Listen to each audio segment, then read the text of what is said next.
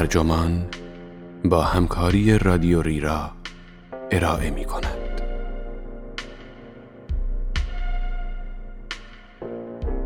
آنها کمر تو را شکستند پدر این عنوان یادداشتی است به قلم ادوار لویی که در فوریه 2019 در وبسایت نیویورک ریویو آف بوکس منتشر شده و ترجمان آن را در اسفند 1397 با ترجمه حسین رحمانی منتشر کرده است. من مهدی سفری هستم.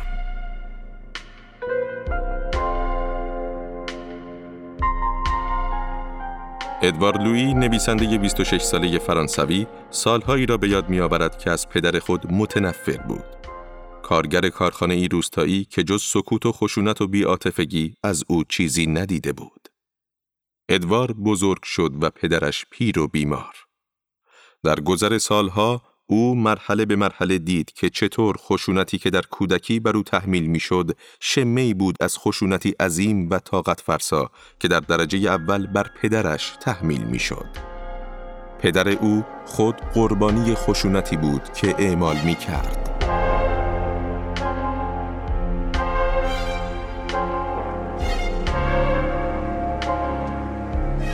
پیتر هندکه می‌گوید هر اتفاقی که میافتاد مادرم حاضر بود و با دهان باز نگاه می کرد. تو حاضر نبودی حتی دهانت هم باز نمی‌شد چون از نعمت ترس و حیرت زدگی محروم مانده بودی. دیگر هیچ چیز غیر منتظره نبود چون دیگر منتظر چیزی نبودی. دیگر چیزی خشونت آمیز به حساب نمی آمد چون خشونت دیگر آن چیزی نبود که می شناختی. چیزی که زندگی می نامیدی. گرچه نامیدنش با تو نبود و صرفاً همانی بود که بود. سال 2004 یا 2005 است. من دوازده یا سیزده سال دارم و به همراه بهترین دوستم عملی مشغول گشت و گذار در گوشه و کنار روستا هستیم که روی آسفالت خیابان گوشی موبایلی پیدا می کنیم. گوشی همینطور آنجا افتاده بود. عملی داشت راه می‌رفت که پایش به آن خورد. موبایل روی آسفالت لیز خورد. عملی خم شد و برش داشت. تصمیم گرفتیم نگهش داریم و با آن بازی کنیم و برای پسرهایی که عملی در اینترنت پیدا می کرد پیام بفرستیم. دو روز بعد پلیس تماس گرفت و گفت یک تلفن دزدیده ایم. از نظرم این اتهام قلوامیز بود. ما چیزی را ندزدیده بودیم. آن تلفن همینجور کنار خیابان افتاده بود و ما نمی‌دانستیم صاحبش کیست. اما به نظر می رسید تو حرف پلیس را بیشتر از حرف من قبول داشتی. به اتاقم آمدی، سیلیم زدی، دوست خطابم کردی و مرا به اداره پلیس بردی. شرمنده بودی و جوری نگاهم می کردی که انگار معیوست کرده هم. توی ماشین که بودیم چیزی نگفتی. ولی وقتی در دفتری با دیوارهایی پوشیده از پسترهایی نامفهوم جلوی افسر پلیس نشستیم در دفاع از من کم نگذاشتی. آن هم با چنان نیرو و اقتداری که هرگز در صدا یا چشمانت سراغ نداشتم. به آنها گفتی که من هیچ تلفنی ندزدیدم. من فقط پیدایش کردم. همین. گفتی که قرار است استاد دانشگاه شوم یا پزشکی برجسته یا وزیری در دستگاه حکومت. هنوز درست نمی‌دانستی اما در هر صورت قرار بود مدرک مهمی بگیرم و دخلی به بزهکاران نداشتم. گفتی به من افتخار می کنی. گفتی به عمرت بچه‌ای به باهوشی من ندیده ای. هیچ نمی‌دانستم که چون این چیزهایی در فکرت داری که دوستم داری؟ پس چرا هیچ وقت به خودم نگفته بودی؟ چندین سال بعد زمانی که از آن روستا گریختم و رفتم تا در پاریس زندگی کنم شبها بیرون می‌رفتم و در مشروب فروشی ها مردانی را می‌دیدم که میپرسیدند چگونه با خانوادهام کنار میآیم. سوال عجیب و غریبی بود ولی در هر حال میپرسیدند. همیشه جوابم این بود که از پدرم متنفرم. حقیقت نداشت. می‌دانستم که عاشقت هستم. اما احساس می کردم که نیاز دارم به دیگران بگویم که از تو نفرت دارم. چرا؟ آیا عادی است که از عشق به دیگری احساس شرمندگی کنیم؟ وقتی بیش از اندازه می نوشیدی سرت را پایین می انداختی و می گفتی هر شرایطی که پیش بیاید دوستم داری. می گفتی که نمیدانی چرا باقی اوقات آنقدر خشونت آمیز رفتار می کنی. گریه می کردی و اقرار می کردی که اصلا درک نمی کنی چرا آن نیروها سراغت می آید و وادارت می کند چیزهایی بگویی که بلا فاصله از گفتنشان پشیمان می شوی. تو قربانی خشونتی بودی که تحمیل می کردی و به همان اندازه قربانی خشونتی که بر تو تحمیل می شد. وقتی برچ های دوقلو فرو ریخت گریه کردی. پیش از آشنایی با مادرم با زن دیگری به نام سیلوی بودی. نام سیلوی را روی بازویت خالکوبی کرده بودی. کار خودت بود با جوهر هندی. وقتی ازت درباره سیلوی پرسیدم جوابی به من ندادی.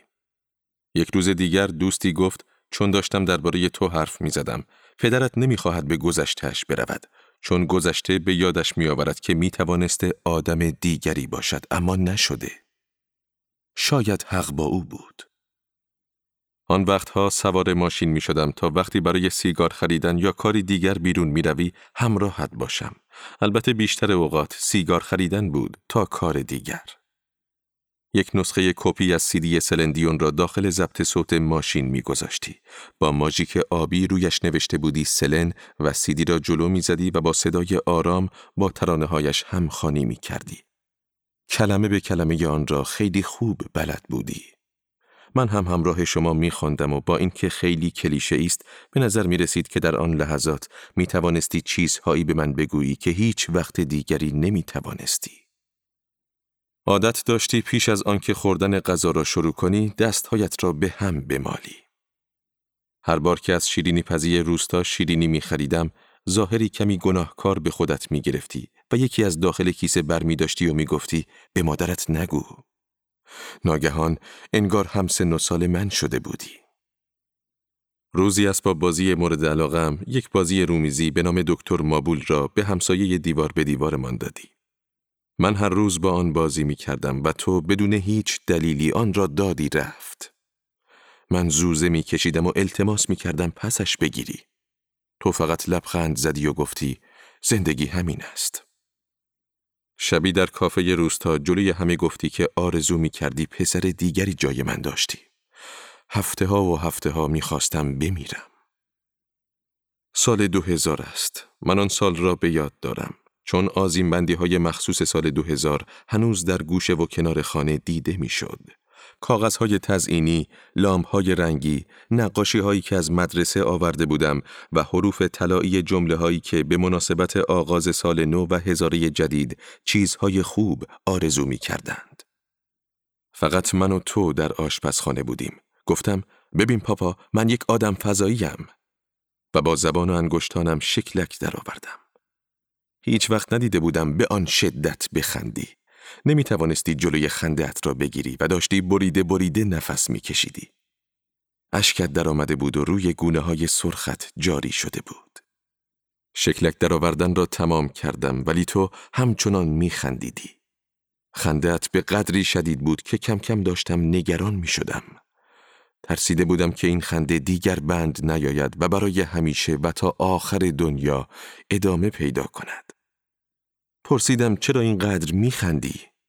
و تو بین خندهات گفتی چون تو لعنتی ترین بچه هستی که به عمرم دیدم نمی‌دانم چطور توانستم بچه مثل تو داشته باشم. من هم تصمیم گرفتم همراحت بخندم. برای مدتی بسیار طولانی شکم هامان را گرفتیم و با هم خندیدیم. مشکلات از کارخانه آغاز شد که آنجا کار می کردی. در نخستین رمانم پایان ادی شرحش را نوشتم. یک روز بعد از ظهر تلفنی از کارخانه به ما شد و خبرمان کرد که جسم بسیار سنگینی روی تو افتاده. کمرت خورد شده بود.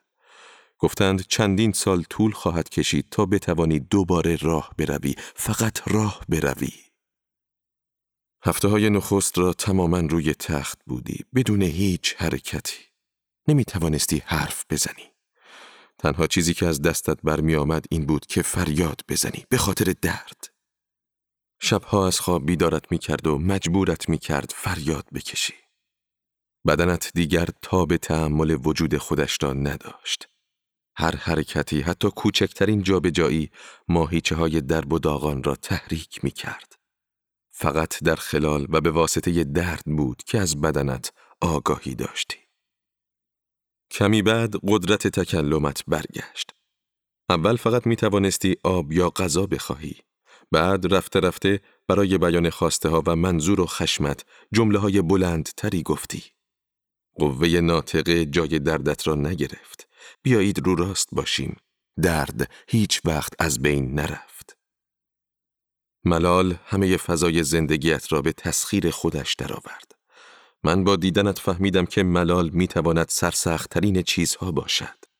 حتی در اردوگاه های کار اجباری هم ممکن است آدم دچار ملال شود. اندیشیدن به ملال غریب است. ایمره کرتیز این را می‌گوید. شارلوت دلبو هم همین را می‌گوید.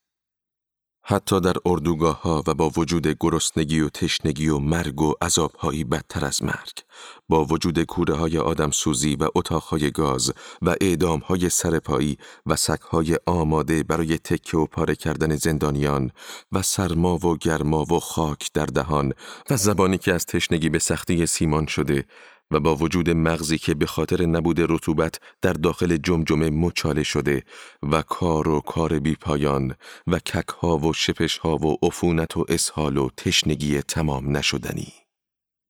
با وجود همه اینها و بسیاری چیزهای دیگر که نام نبردم همچنان جا برای ملالت زدگی وجود دارد.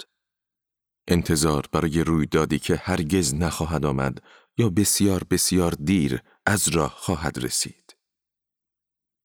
صبح خیلی زود از خواب بیدار می شدی و تلویزیون را روشن می کردی و در همان حال اولین سیگار روزت را می کشیدی. اتاق مجاور برای من بود.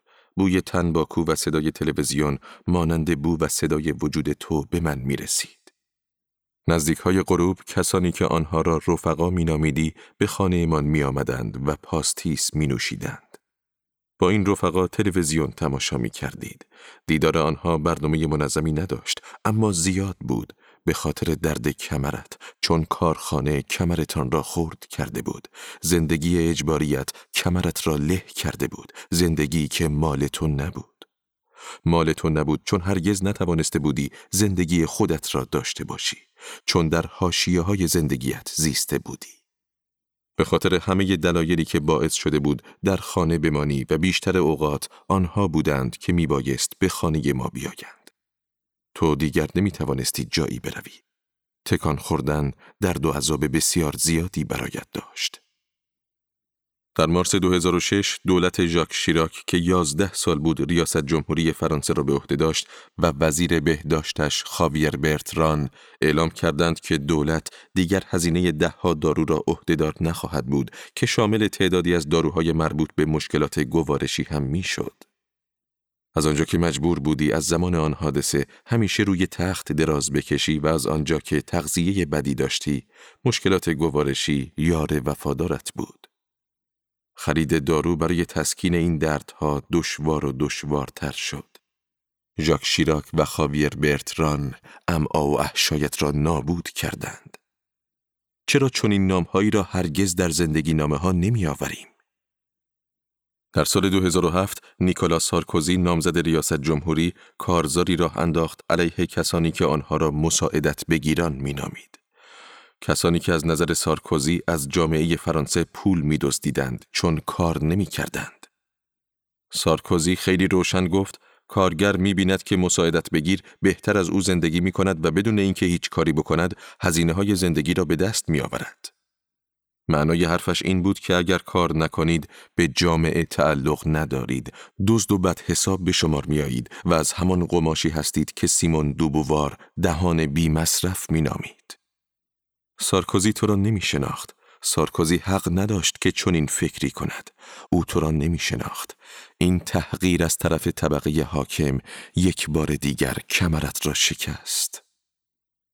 در سال 2009 دولت نیکولاس سارکوزی و معاونش مارتین هیرش برنامه RSA را جایگزین برنامه RMI نوعی حقوق بیکاری پایه که از طرف دولت فرانسه ارائه می‌شد کرد. تو شرایط RMI را داشتی چون دیگر نمی توانستی کار کنی. حذف RMI و برقراری RSA قرار بود به گفته دولت برای بازگشت به کار انگیزه ایجاد کند. در واقعیت از آن تاریخ به بعد دولت برای بازگشتن تو به کار به سطوحت آورد آن هم با وجود ناتوانی مصیبت بارد و آن بلایی که کارخانه به سرت آورده بود اگر شغلهای پیشنهادی یا بهتر بگویم شغلهای تحمیلی آنها را نمیپذیرفتی، کمکهای رفاهی دولت را از دست می‌دادی. همه شغلهایی که پیشنهاد می‌دادند پار وقت طاقت فرسا و یدی بود و 25 مایل با محل زندگیمان فاصله داشتند. فقط رفت و برگشت به محل کار ماهانه 300 یورو هزینه بنزینش بود. پس از مدتی مجبور شدی شغل رفتگری در شهری دیگر را بپذیری و در برابرش 700 یورو در ماه بگیری و تمام روز خم شوی و زباله های دیگران را جمع کنی. با اینکه کمرت نابود شده بود باید خم می شدی. نیکولا سارکوزی و مارتین هیرش داشتند کمرت را می شکستند. فهمیدی که سیاست برای تو مسئله مرگ و زندگی است. در یکی از روزهای پاییز یارانه بازگشت به مدرسه که هر سال به خانواده های فقیر تعلق می گرفت برای تهیه لوازم مدرسه و دفتر و کول پشتی حدود 100 یورو افزایش یافت. تو خیلی خوشحال شدی و توی اتاق نشیمن فریاد زدی برویم کنار دریا و هر شش نفرمان سوار ماشین کوچکمان شدیم. مرا مثل گروگانهای فیلم های جاسوسی توی صندوق عقب چپانده بودید اما از همینش هم خوشم می آمد. تمام آن روز مثل جشن بود. بین آنهایی که همه چیز دارند هرگز ندیدم خانواده ای برود کنار دریا و به خاطر یک تصمیم سیاسی خوشحالی کند. چون برای آنها سیاست تقریبا چیزی را عوض نمی کند. وقتی برای زندگی به پاریس جایی بسیار دور از تو رفتم این نکته را فهمیدم. اعضای طبقه حاکم شاید از دولتهای چپگرا و راستگرا شکایت کنند اما هیچ دولتی دستگاه گوارش آنها را نابود نمی کند و کمرشان را نمی شکند و باعث نمی شود در ساحل تفریح کنند. سیاست هرگز زندگی آنها را تغییر نمی دهد یا دست کم این تغییر چندان زیاد نیست. عجیب این که همانها هستند که در سیاست دخالت می کنند اگرچه سیاست تقریبا هیچ اثری در زندگیشان ندارد. به طور کلی برای طبقه حاکم سیاست مسئله ای زیبا شناختی است. شیوه ای برای اینکه خود و جهانشان را بفهمند و یک جور هویت برای خودشان بسازند. سیاست برای ما مسئله مرگ و زندگی بود. در آگوست 2016 و در دوره ریاست جمهوری فرانسوا اولاند، وزیر کار میریام الخمری با پشتیبانی نخست وزیر مانوئل والس چیزی را که قانون کار نامیده می‌شد به تصویب رساند. این قانون اخراج کارکنان را برای بنگاه های تجاری ساده تر می کرد و به آنها اجازه می‌داد ساعتهای کاری را فراتر از محدودیت های موجود افزایش بدهند.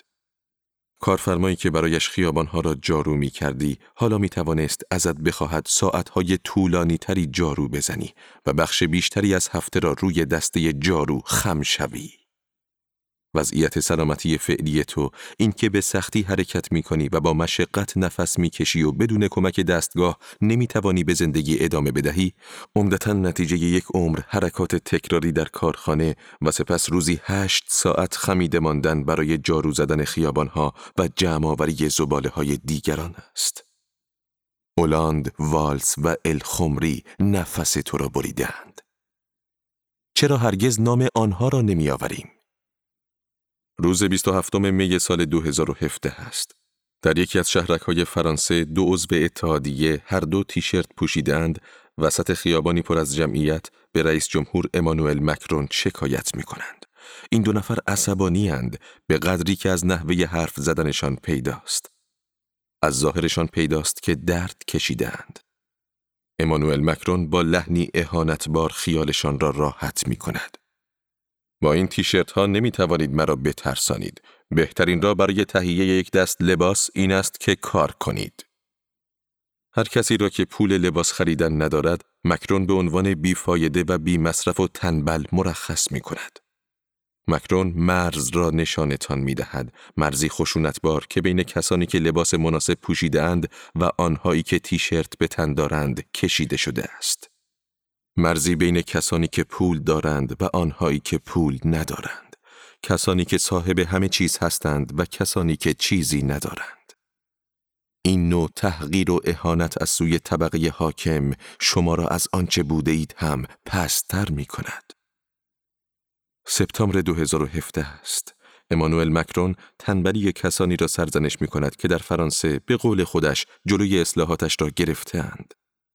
تو همیشه می دانسته ای که این کلمه برای آدم های مثل خودت کنار گذاشته شده است. کسانی که نمی توانند کار کنند چون در فاصله ای بسیار دور از شهرهای بزرگ زندگی می کنند. کسانی که نمی توانند شغل پیدا کنند چون خیلی زود و بدون دیپلم از نظام آموزشی کنار گذاشته شدهاند. کسانی که دیگر نمی توانند کار کنند چون گذران عمر در کارخانه کمرشان را له و لورده کرده است. از واژه تنبل برای اشاره به رئیسانی استفاده نمی کنیم که تمام روز در دفتر کارشان نشستند و به دیگران دستور می دهند. هرگز چون این چیزی نمی گوییم. وقتی بچه کوچکی بودم همیشه و با وسواس می گفتی من تنبل نیستم. چون می‌دانستی که این اهانت همیشه بالای سرت در پرواز است و آرزو داشتی که مثل تاراندن اجنه در مراسم جنگیری این توهین را هم از بالای سرت بتارانی. بدون شرم غروری هم وجود ندارد. تو مغرور بودی از اینکه تنبل نیستی چون شرم داشتی از کسانی باشی که این کلمه به آنها میچسبد. کلمه تنبل برای تو خطر و تهدید بود، نوعی تحقیر. تحقیری از طرف طبقه حاکم که یک بار دیگر کمرت را می شکند. شاید آنهایی که این حرفها را می‌خوانند یا میشنوند نامهایی را که آوردم نشناسند. شاید آنها به همین زودی این نامها را فراموش کرده باشند یا اینکه اصلا چیزی دربارهشان نشنیده باشند. اما دقیقا به همین دلیل است که می‌خواهم نامشان را بیاورم. چون جنایتکارانی هستند که هیچ وقت به خاطر جنایتهایشان معرفی نشدند.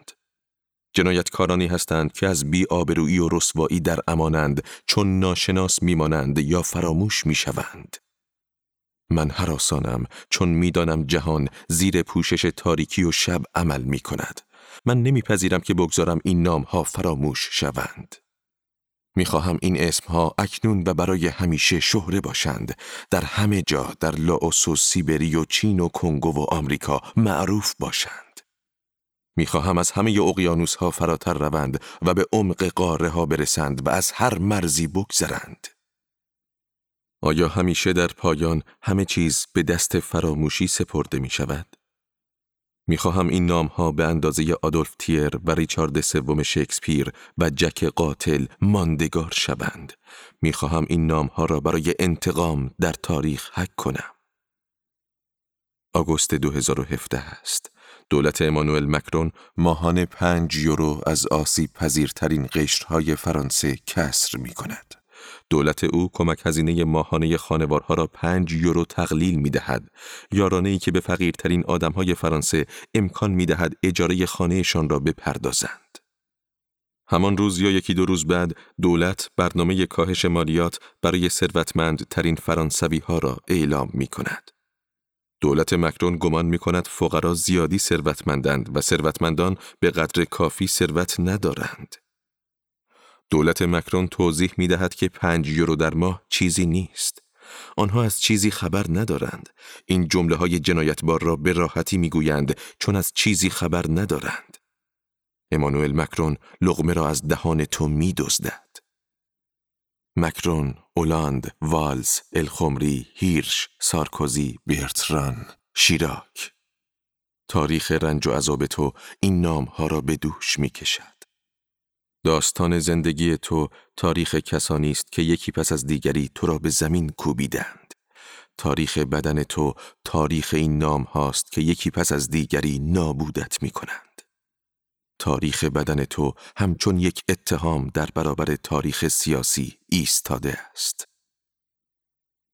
تو ظرف چند سال گذشته عوض شده ای، شخص دیگری شده ای، من و تو بارها و بارها با هم حرف زده ایم و خودمان را توضیح داده ایم.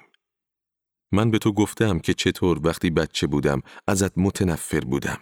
چطور از سنگ دلی و سکوت و علمشنگه هایی که اینجا شهر دادم بیزار بودم و تو گوش دادی.